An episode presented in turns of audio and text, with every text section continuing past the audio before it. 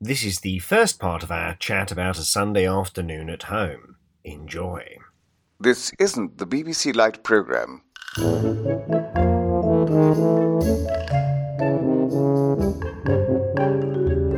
The Tony Hancock Appreciation Society presents, ooh, very nearly an armful, a Tony Hancock podcast. Hmm. Hello and welcome to Very Nearly an Armful, brought to you by the Tony Hancock Appreciation Society. On the podcast, we'll be discussing Tony's famous show, Hancock's Half Hour. We'll discuss the show, the production, and what we liked about it. We rate and review the episode and just generally get our geek on about vintage comedy. We're your hosts. I'm James Griffith, I'm Martin Gibbons. I'm Jon Street. And I'm Tim Elms. and we're spread across the south of the UK in line from Wiltshire to Essex via Kent. And our members are spread all over the world. We have members in Wokingham, Nottingham, Gillingham, and Nottingham. I've been practicing that all week. Excellently done, Mr. Elms. And in this podcast, we'll be discussing arguably one of the most hilarious, almost plotless half hours, all about sitting around on a rainy day with nothing to do. The highly regarded classic A Sunday Afternoon at Home. This was originally broadcast on Tuesday, the 22nd of April 1958 at 8:31, count the 1 p.m. This was also the first episode to be released on LP alongside The Wild Man of the Woods in April of 1960. First of all, chaps, what's everyone been up to this week? Well, this has been quite a busy week this week. We've started the uh, middle of the week last week, went to see the brilliant Mark Brailsford in The Lad Himself at Highgate. It was a, a, a really good performance, great show. And looking at all of the press surrounding it, it's uh, it's been getting lots of plaudits. So uh, that was a, that was a brilliant show. And then later in the week, Tim and I attended Riverside Studios. First of all, for a plaque unveiling, which commemorates three shows made at the, BBC Riverside Studios Doctor Who, Blue Peter, and Hancock's Half Hour. So it's great that Hancock's Half Hour has got, uh, uh, got a mention. And the, the plaque was unveiled by Whispering Bob Harris, who it was uh, it was great to meet Tim, wasn't it? It was great, yes. It was a fantastic evening. Uh, the Riverside Studios, obviously, that's where Hancock's Half Hour was first made back in the uh, 50s. I think it was from the second series onwards they made Hancock's Half Hour there. I mean, obviously, the studios back then were very different from what the modern facility that exists today. So, as part of their uh, BBC season at the Riverside, they've had this festival there. So they've had this plaque unveiling. They've got a an art exhibition of photographs from various BBC programs, and uh, we was able to put up a display of, of items there as well. So it's it's all part of that. The plaque is on the wall outside the studios, so if anyone is uh, walking by, you can have a look at it. And it's uh, it's it's it was a great occasion, and uh, Whispering Bob was on top form. We also had um, a couple of Doctor Who assistants there for the unveiling, didn't we? We did. Frazer Hines and Carol. Carol, whose surname I'll dub in later. Carol Ann Ford, the first companion. Carol Ann Ford, the first Yeah. companion, that was it, yes. And uh, so she she was there, and they they were both looking uh, young and sprightly. And not forgetting not forgetting little Ted. Well, I was just going to say the star of the show was Little Ted from um, Play School, who made a personal appearance. Apparently, um, Little Ted first appeared in 1968, so uh, Little Ted is now a pensioner. But there you go. Yes, it, that was great. Do you have a selfie with little Ted hanging in your toilet no, now, Tim? I didn't get the opportunity Oh, for no. that. No, What a pity. No, I had pictures taken with Martin, which wasn't quite so much fun, but I'd, I'd have liked to have had one with Little Ted. Indeed, you would. And then we were back there a couple of days later, Martin.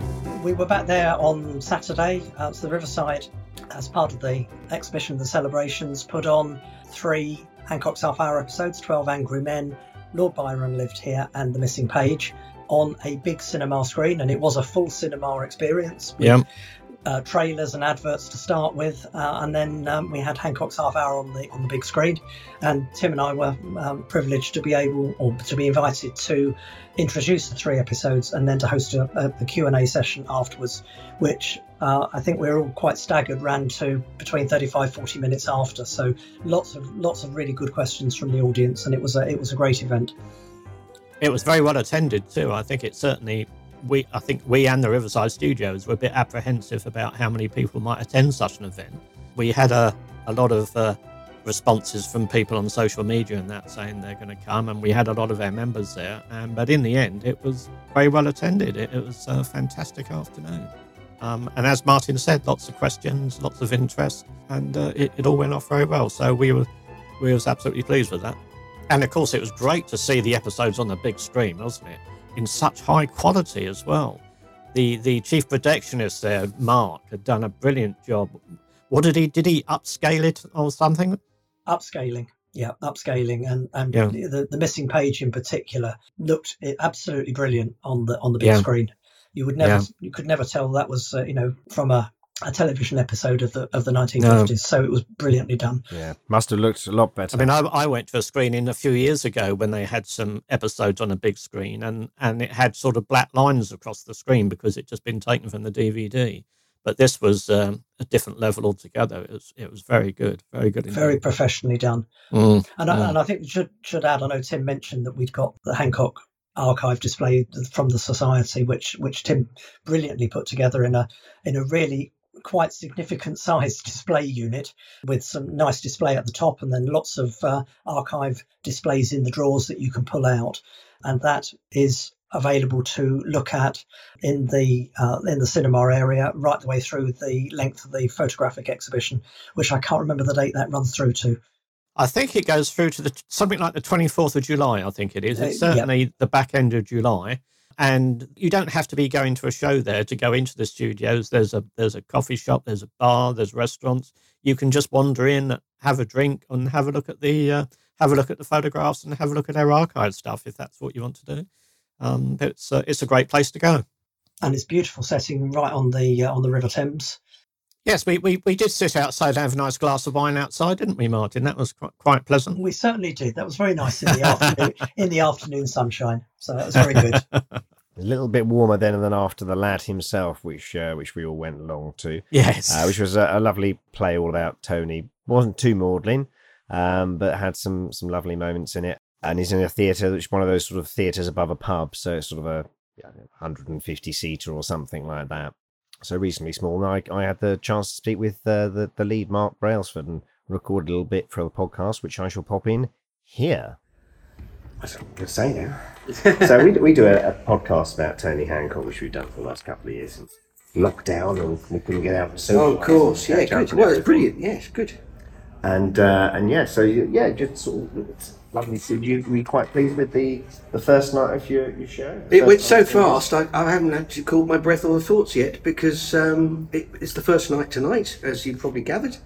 Um, and we've been rehearsing, rehearsing. It's the first time we put it in front of an audience, and to do the opening night at the same time without previews was actually a lot of pressure because we we've only got ten shows. So I wanted to get us up and running quickly. So it was a little bit whoo, because it was um, our first version of this in front of an audience. So it's hard to gauge at this point, but it seemed that the audience enjoyed it very much, and, and that's a, a joy. And I'm relieved to hear people singing its praises. So thank goodness. Yeah, and it's a, it's a great it's a great little show. It's sort of obviously focusing on and the, the sort of the darker elements, but also some positive elements of Tony's life and Yeah. everything. It's it is more of a a drama and out and out comedy, but with you know sort of humorous. Yes, it, it should have both. Like good, good dramedy is now the modern phrase for it, but drama and comedy together actually emphasises and and highlights both. And for the story of the lad himself, uh, Roy Smiles wrote this. It's one of his first plays actually. And, and Roy, bless him, he's not here tonight unfortunately, and uh, lots of love, Roy.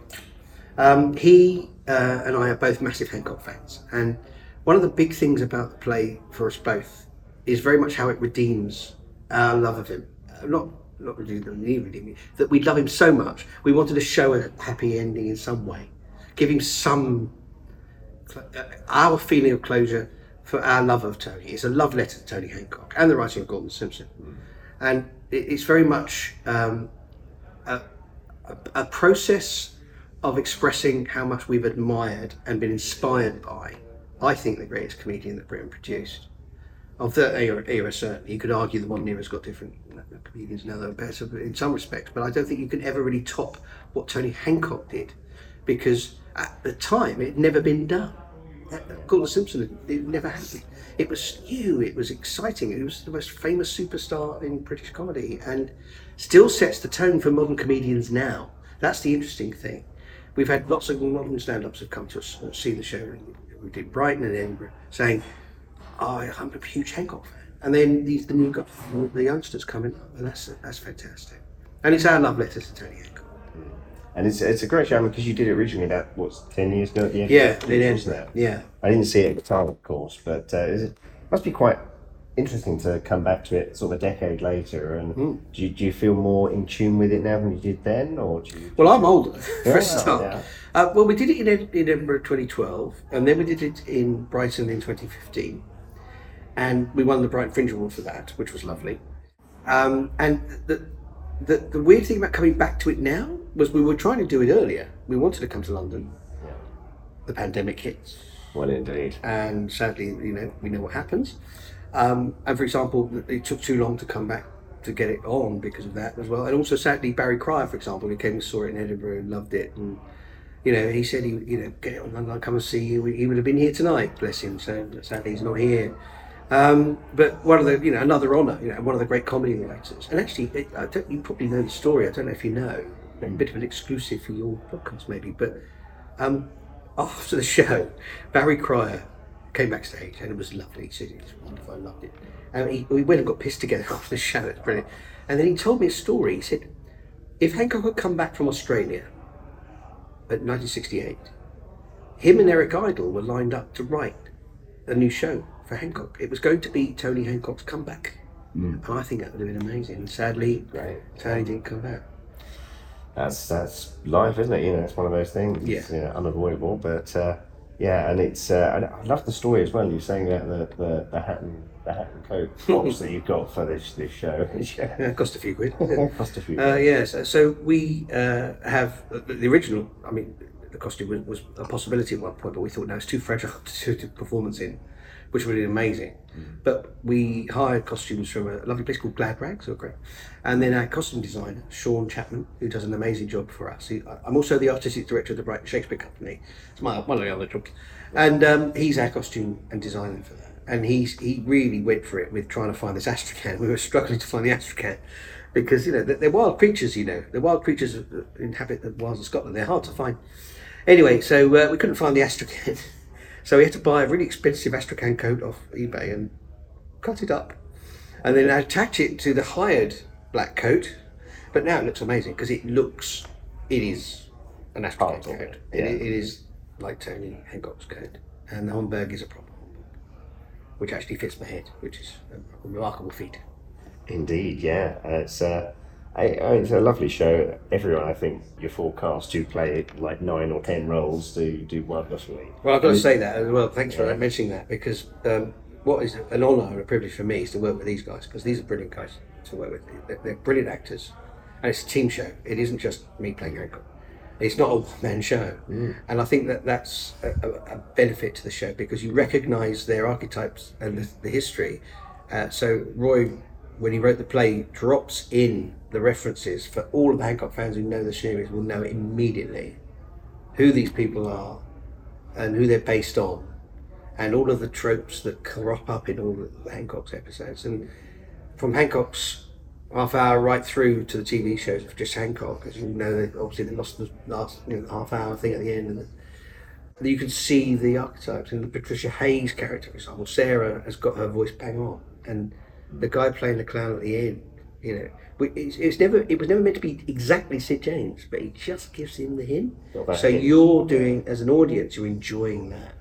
And- and he sort of uh. South African Cockney, as you say. Precisely, the 100% genuine South African cock. or Solomon Cohen himself. yeah, well, yes. Well, you know your stuff. I do know my stuff. Yeah, I mean, well, I mean, Sid James, wonderful, you know, and, and he was obviously, as we all know, gutted that you know what didn't continue, and and uh, I mean, interesting. I rewatched the the Freeman interview the other day just to re, re top just top up again my knowledge, and Yeah.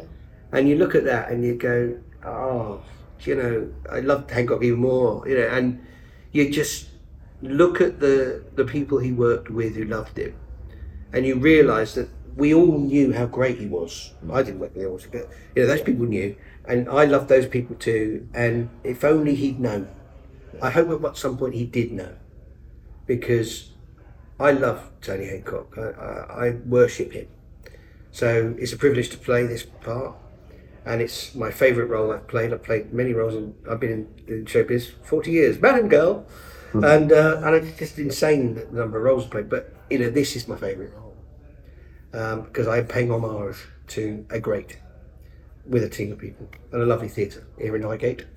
Uh, and they've looked after us. John here has been brilliant, and it's lovely to see you guys here too. Indeed, fan- it's been a fantastic show, and uh, we, we wish you all the, the best. I hope it, it continues and. Uh, So do I. maybe cool, no, exactly. Yeah, it's got, you've got to pay the bill somehow. Any any rich producers out there? We need a backer to take us to the West End. Indeed. Well, thank you very much indeed, Mark. It's been an absolute A pleasure. real joy Three And, interviews. uh, Thank you. yeah.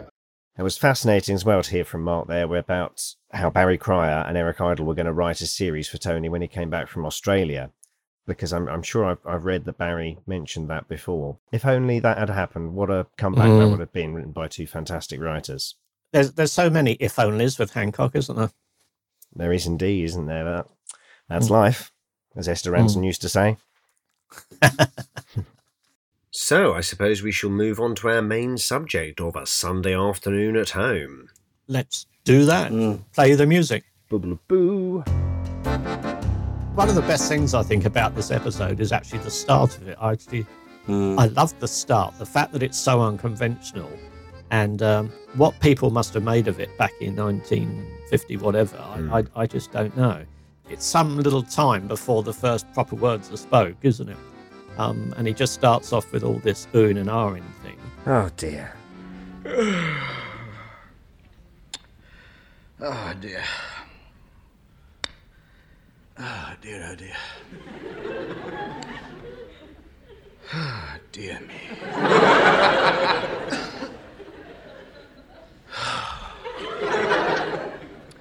Stone me, what a life. What's the time? Two o'clock. Is that all? Oh dear, oh dear. Oh dear me. But interesting, the the audience are really with him, aren't they? They're they're they're laughing at him early on.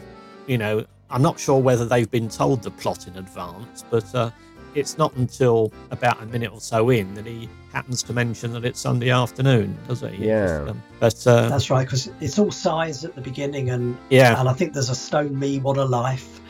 Um, Yeah. yeah, Uh, so there's just nothing happening other than clearly he's totally and utterly fed up.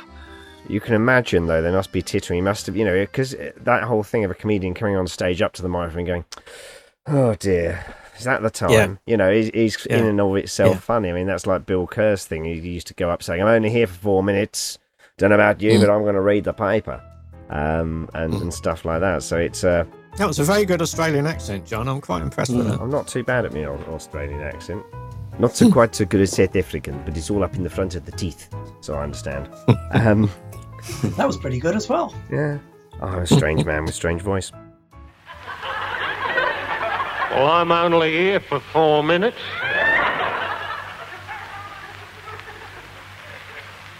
I'm tired. I've been breathing all day.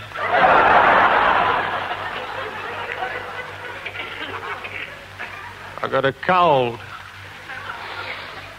Uh, I'm a half breed. I breathe through one side of my nose. That was Bill Kerr in Variety Bandbox on the 13th of November 1949. It is great that kind of whole oh dear, and that, that using dead air, I mean, that was quite revolutionary, really. It's almost dead air, there's sighs and and all those sort of noises, isn't there? But it it's uh, possibly the first time that ever really was used for that length of time. I think so. I think it's it's the first real time that you've got silences on the radio, which was Hmm. absolutely revolutionary at the time. Um, I don't think anyone had done that before. An, in, an incredibly brave thing to do to to do a half hour with no plot and prolonged silences. And and you listen to the audience, as you say, they're with him all the way through, laughing through the silences. Um, the silences themselves are generating the laughter although of course you can only imagine um, what he's doing facial expression wise or whatever whilst the silences are um, are going on You can imagine exactly that scene though. Everyone sort of sat there, Sid reading the paper. Oi. What? Why don't you shut up moaning and let me get on with the paper? Well, I'm fed up. So you just said. Well, so I am. Look, so am I fed up, and so is Bill fed up. We're all fed up. So shut up moaning and make the best of it. Bill, God knows what Bill was doing. What about a game of Monopoly? Yes, yes, bags me be the boot. No, I want to be the boot. You'll get my boot if you don't stop arguing. you are the steamship. Sydney is the racing car. Miss Pugh is the top hat, and I am the boot. Right, who starts? No one. You lost the board. We lost the board. So we can't play Monopoly either. No. But you can just imagine all sat there. It's really, it does, because there's a lot of silence, you do build up a picture in your mind about what's going on. Yes. But it's a good commentary as well, because I can remember Sundays being incredibly boring when I was younger. Uh, less so now. It's twenty four seven sort of reality we're in now. I always imagine Bill sitting there stitching more corks onto his hat or something like that. You know?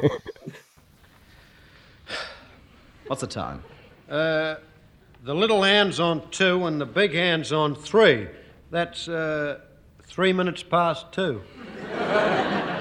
It is a quarter past two. Oh, yeah, that's right. Yeah. Quarter past two. Another nine and three quarter hours before it's Monday. but I don't know. I I, th- I think the boring Sunday should come back. I'd like a day where I could sit around doing nothing. There's nothing to do, and no. but one day I'll get that. But uh, Can I just say, with young children, absolutely not. Definitely not. That would be an absolute nightmare. All you've got to do, Jon, is just switch everything off. Yeah, that's what you've got to do. Switch everything off. Sit in the garden with a book, away from the technology. But the technology has flashy lights, so it's so appealing. That's the thing. Why don't you sit down and relax? It's a day of rest. Have a kip or something, anything. But do me a favour and shut up. I mean, there were lots of complaints, I think, to say, you know, how dare you put a program on that makes a takes a, you know, the Mickey L makes a mockery of, of the, the Sabbath day, and, and I think uh, producer was very quick to point out that they had set it, they had set the program Sunday afternoon, so it didn't clash with going to church. Oh wow, I didn't know that. But yeah, there were there were a lot of complaints for, about um, a lot of complaints about this episode, but say, it was very definitely an afternoon. One person wrote to the DG about it. How dare you take the Mickey of the Sabbath? Oh, about the religious side. Yeah. Um, Yeah. But Tom Ronald, the producer, kicked back those complaints, pointing out that it was set in an afternoon, so they might be bored, but it was after they'd been to church and done all that holy stuff. They'd been to church in the morning, Of absolutely. course they had. Yeah, Yeah. definitely. Funny how times change, isn't it? Yeah. It is. Yeah. Although, of course, Hancock Mm. hadn't, because at the point Hattie first starts talking to him, he'd only been up an hour. Been- That's right. This is a fair point. That was Tom Ronald's get out of jail free card that he decided to use, and he uh, he got away with it. Yeah. I think I'll go to bed. You've only been up an hour. That is by the way and nothing to do with it. I might just as well be in bed. There's nothing else to do. I wish I hadn't got up now. Your dinner wasn't worth getting up for, I'll tell you that for a start. when we talk about Hancock's half hour generally, one of the things we say is about, oh, you know, Hancock was the master of the pause and he was able to hold it longer. And I think they'd been looking at this for a long time, but this is probably the first episode where it really came, it really came out, didn't it? I can't, I mean, Mm. I can't, th- a lot of the earlier episodes, particularly in this series, were like quite fast paced episodes, weren't they? Yeah. and then in series four as well, we we had some as well. You know, the sort of things like Wild Man of the Woods and Hancock in the Police and all that sort of stuff were, were, fairly fast paced um, and quite riotous. And this one, it, it just seems it doesn't, of course, but it just seems to come out of the blue, doesn't it? You know, you've got this something. Here is something completely different, completely new in the middle of a very successful series. You know, it must must have sounded quite strange to people at the time. and the time drag. Oh, I do hate Sundays. I'll be glad when it's over. Drives me up the wall just sitting here looking at you lot. Every Sunday it's the same. Nowhere to go, nothing to do. Yeah, I think so. It's uh, very different. It's quite modern for the you know it stands up as a modern, more modern comedy because comedies like that. Uh, Sundays aren't like that necessarily anymore, but that whole thing of I like that whole thing of having an annoying neighbour who comes round and outstays their welcome and just doesn't mm-hmm. stop talking. You're like, yeah, I kind of want to go to bed now. Off you go, back to where you came from, kind of thing. So we want to have our tea. and we need your chair. That's all right. I'll stand. don't don't mind me. Yes, I'm sorry you can't stop for tea, but we haven't got enough fish paste to go round. Oh, I don't mind. You just go ahead. I'll just sit here. We need your chair. Oh, very well. I don't mind standing. Go ahead and have your tea. There's no doubt about it when you have friendly neighbours like this. It makes a Sunday well worthwhile waiting for, doesn't it? Yes, yes, just think we might have sat here all day bored stiff. Quite interesting about that. It's it's not the snide character, but it's uh, No. it's a typical Kenneth Williams type character. But similar to Snide, he comes in at the end to give the program a lift. I mean, he doesn't come in until 22 minutes. Yeah. And one of the things Galton and Simpson said in defense of Snide was that he would give the program a lift towards the end of the episode when it, they were starting to get a bit s- stuck. Mm. Um, and it's a bit similar with this, you know, they've been sitting there moaning and sighing for 20 odd minutes. And then the next door neighbor comes in and uh, gives them something else to uh, to complain about. I would love to have seen more of this character, Clark. It's such a great Clark. name. You don't. Yeah. And his wife Rosita. Ah. what a pair of Yeah. names they chose. I, Yes. I don't know where they got. Yeah. They sound very American, don't they? You don't sit in here, Clark. you go around and see Mr. Hancock. Well, the real reason I came in is because, well, it gets a bit boring sitting in there on a Sunday afternoon by yourself. There's nothing much to do, is there? And Rosita said, Don't you sit down there by yourself, Clark. You go in. go in and see Mr. Hancock and have a chat with him.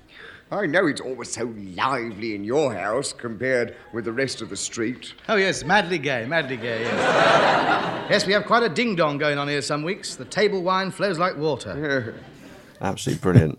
It, it's a mm-hmm. different sort of voice, isn't it? It's quite a sort of a nasal kind of, A, and he's under impressions, you know. Oh, oh, really? I think someone pointed out that as well that his first one, he goes moo very loudly into the microphone like that, and uh, you wonder, and they wondered, and this was Matthew Lum who said on Facebook he wondered if the rest of the cast knew quite how loud Ken's very first moo was going to be because it is. I mean, Ken was a show off, so maybe he did that in rehearsal. But you might imagine not, so that he could get the big laugh. He was a glutton for the laughs, wasn't he? Mm-hmm. So uh, yeah, I, I, I suspect he probably did it in rehearsal, but it's uh, it is good. I do impressions, you know.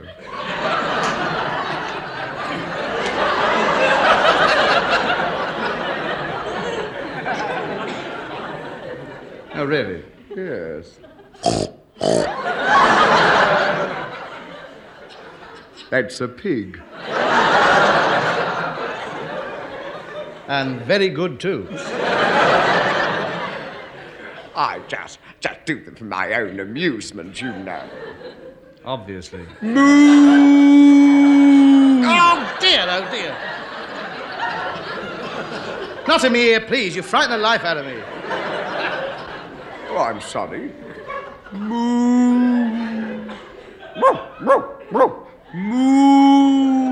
It certainly is a very loud moo to start off, and then I can't remember how many animal noises he does in the seven hours or whatever that he's uh, that he's doing them. It's some something like four hundred. I think I think it's a lot. It's it's not a small amount by any long stretch of the imagination.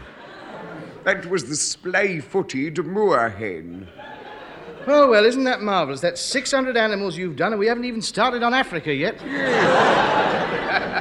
amazing the number of different impressions you can do in seven hours, isn't it?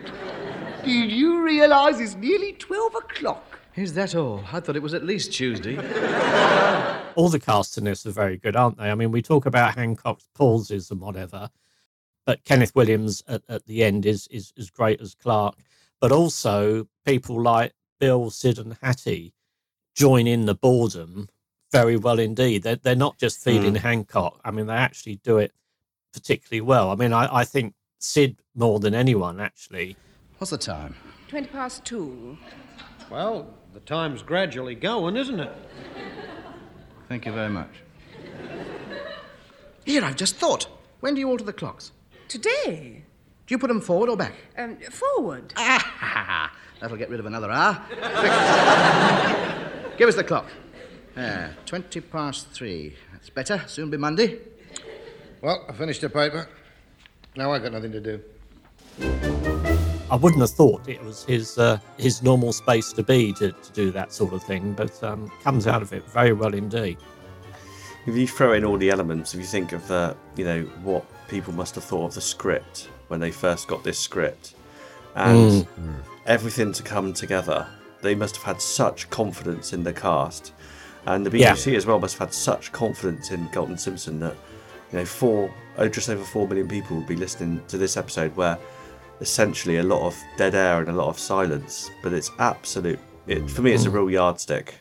Yeah, and, Mm. and that that fact that it's you know, as you say, it was about four and a half million or something like that, which is a a pretty healthy audience back then. It's a very massive audience now because people don't don't Yeah. watch and listen real time these days. But it uh, you know went out to a lot of people and um, was obviously you know quite popular. The fifth series, the writers had the character, they all knew what they could do and their strengths and stuff, so they were written to their strengths by the time this series came around. And there's some lovely moments of Tony in there doing sort of various hums and songs like Only a Rose and Freight Train, Freight Train. doop, doop. Freight train, freight train. Freight train, freight train, ring ding ding, ring ding ding ding ding ding ding, and a dang ding.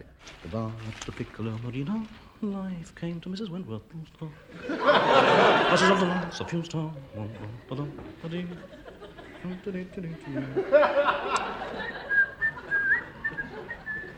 On your rose, I believe you. On your rose, smiling. I took it too high, see. And you wonder how much of that is out ad libbed. I mean, there's one as well where Mm. Sid, Sid loses it and giggles Yeah, he when does- he's going out he the. Anton Walbrook on the old piano there. Uh, yeah, he, he loses it as Hancock's trying to sing the song, doesn't he? Yeah. Yeah. Stephen Matthews pointed that out to me Do, you- on do you know what this one song is? And he's trying to do all the song, and it is it is hilarious what Hancock's doing. And yeah, Sid, um, you can very definitely hear Sid corpsing in the background on that.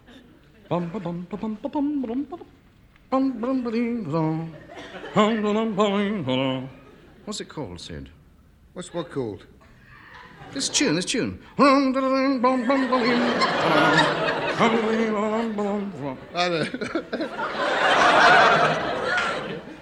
Rumsy bum bum bum. You know.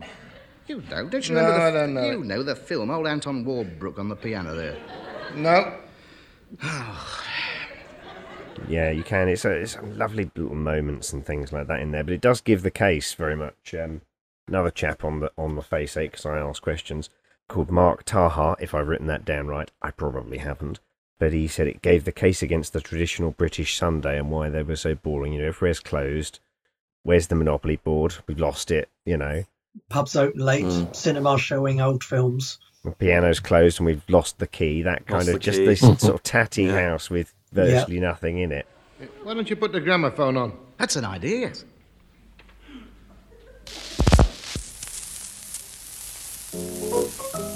That's it, that's it, isn't that? Isn't that left hand?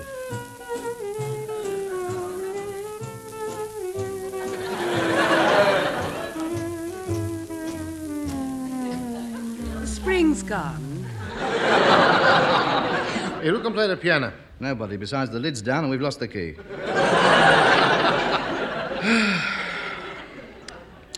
Let's go to the pictures.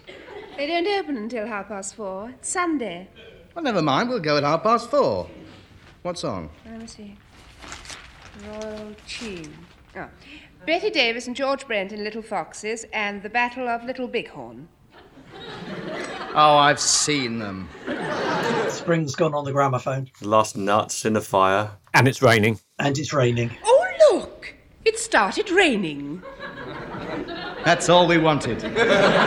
And Miss Pugh's eating all the licorice all sorts. Oh, I love that. I love that because Hancock's singing, and I can't remember which of the songs he's singing, and he's just singing away, and then in that brilliant voice, he says, "Where's my licorice all sorts?"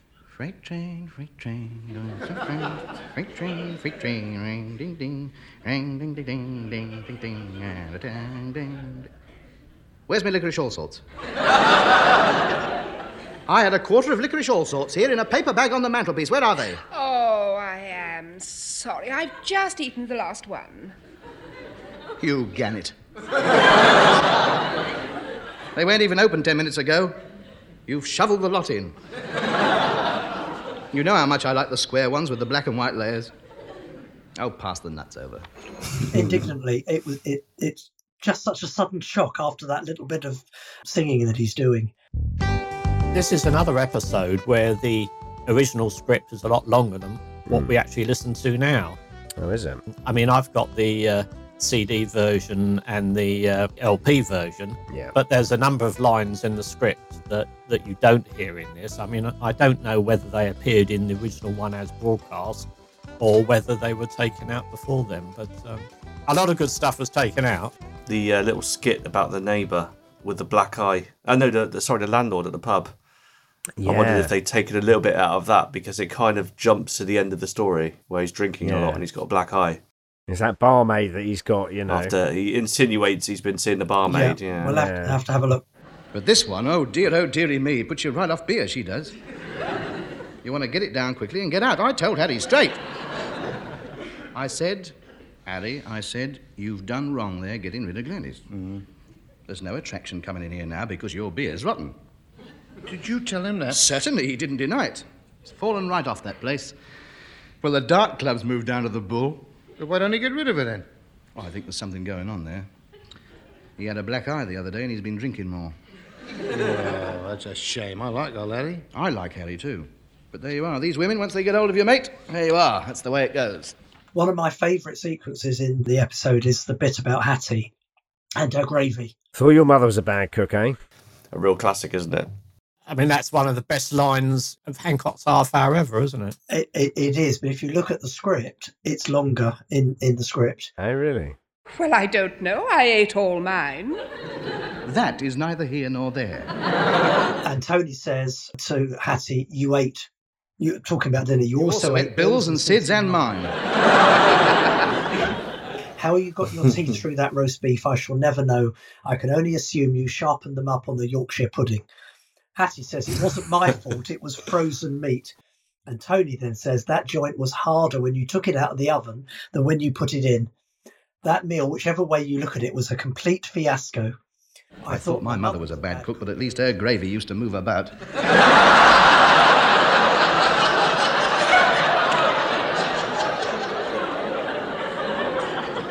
yours, yours just sort of, sort of lies there and sets.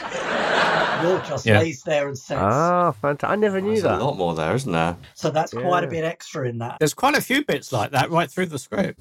Yep. But that's the goodness in it, Martin. Yeah, half a pound. That's the half a pound of flour. That's the thing. That's the goodness in it.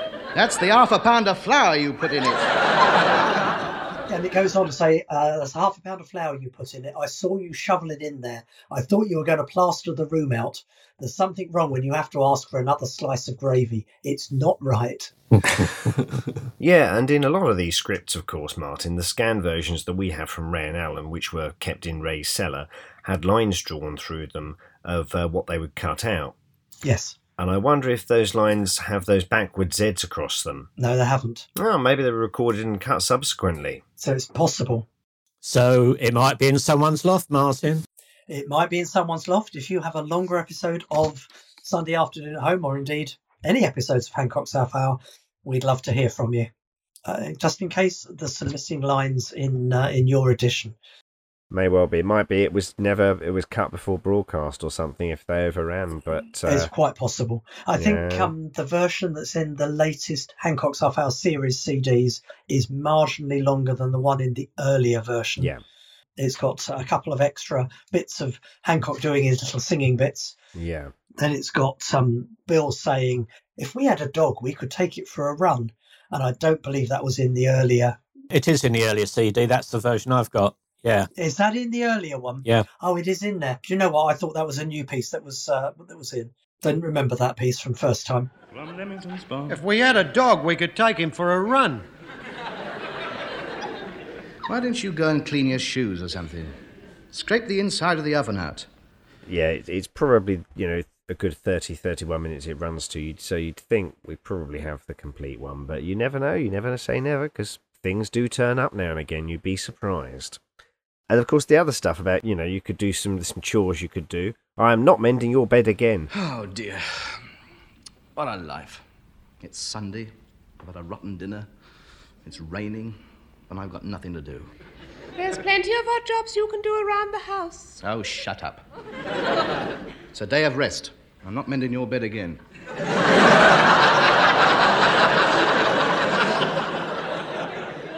You know, you can imagine that might be a bit might have been a bit longer, possibly, but it's a lovely little thing of like, no, I don't want to do any chores. I'm bored, but I'm not going to do something, you know, that's hard work. Heaven forbid. Have we spoken about the filling in the O's and the G's on the newspaper? I love that. We section. haven't. That's great, isn't it? Mm, yeah. I thought, do you not draw a couple of ears on and make a little face then, Tim? Yes. That's a great bit, isn't it? And then they talk Yeah, about how the, yeah. you know, you got a pencil. You got a pencil? Why? I thought I'd fill in all the O's and the D's and the P's and the G's on the front page.